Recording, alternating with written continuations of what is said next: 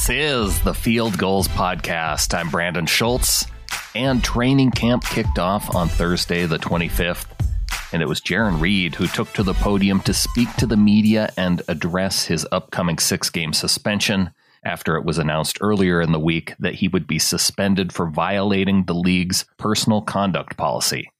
On Wednesday, Gregg Bell of the Tacoma News Tribune posted an article that offered up details regarding the 2017 incident writing that, quote, the case was under consideration by the city of Bellevue's prosecutor's office for fourth degree assault. Fourth degree assault in Washington is a gross misdemeanor. It is punishable by up to 364 days in jail and a $5,000 fine with no mandatory minimum unless there is a special designation such as domestic violence, unquote. Bell offered up details from the police report with details that said that Reed paid for a first class round trip airline ticket to fly a woman that he had been dating for about a month from Georgia to Seattle. And while at Reed's house, there was another woman who was referred to as a stripper throughout the article who told his month long girlfriend that she had actually been in a longer term relationship with Reed. And you can imagine that did not go over well. The police report said that Reed grabbed the month long girlfriend by the throat and pulled her into the connected bathroom, where, quote, she said Reed continued to yell at her but released her throat. She said she was able to breathe when he grabbed her throat and did not feel as though he squeezed his grip around her neck and it did not hurt.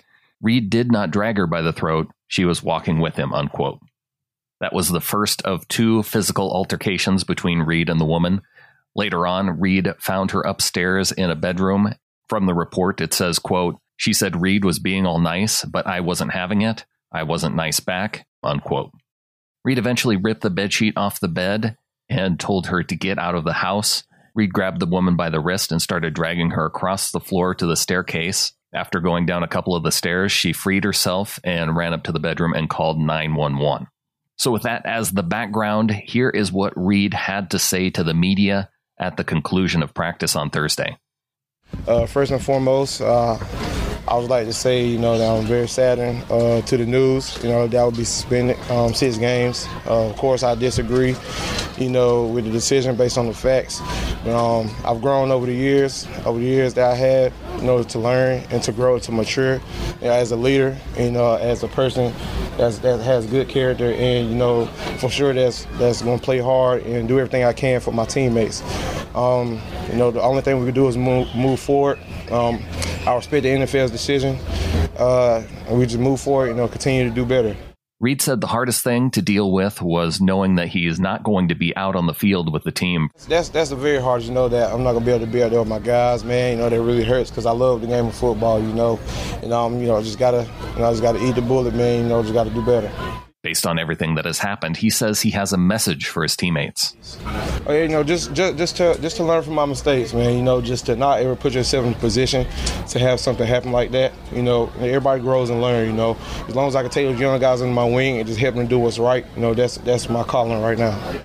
Reed said that he didn't understand the timing of the decision and that he disagreed with the decision based on the facts but he did say that he knew that there was a possibility he would be suspended. You know, it, back in my mind, it was kind of still a possibility, but you know, I was hope I was hoping that you know we could come to you know just agreement, you know that it wouldn't be like that. But you know, they made their decision. All I can do is respect it.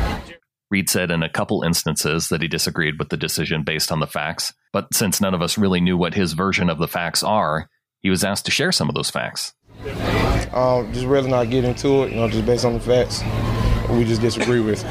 Reed was also asked whether or not the NFL gave an explanation for the suspension. Uh, no, not necessarily. No, they just gave their decision. You know, this was handed down. We got to deal with.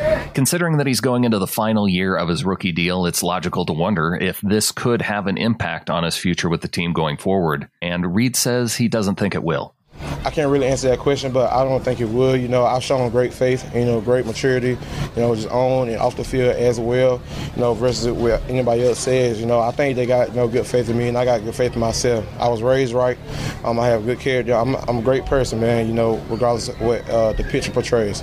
Overall, Reed spent about three and a half minutes on the podium taking questions from reporters. And he was also asked about how he felt after his recent offseason surgery Reed says he's back out there at 100%, and he will continue to be able to practice with the team throughout the preseason. After that, starting with the Bengals game, the home opener on September the 8th, and then out through week six, which puts him back on the field for the October 20th game against the Baltimore Ravens in Seattle. The six game suspension has him out for that home opener against the Bengals and home games against the Saints and Rams, as well as road games against the Steelers, Cardinals, and Browns. Be sure and check out fieldgulls.com. KJ Wright had some comments from the podium as well, saying that the Seahawks will be close to extending Bobby Wagner. John Gilbert has a story on that. Mookie Alexander provides the Seahawks injury updates. Pete Carroll was on the podium and spent majority of his 19 minute press conference going over injuries. So check out Mookie's recap of that. It's all at fieldgulls.com.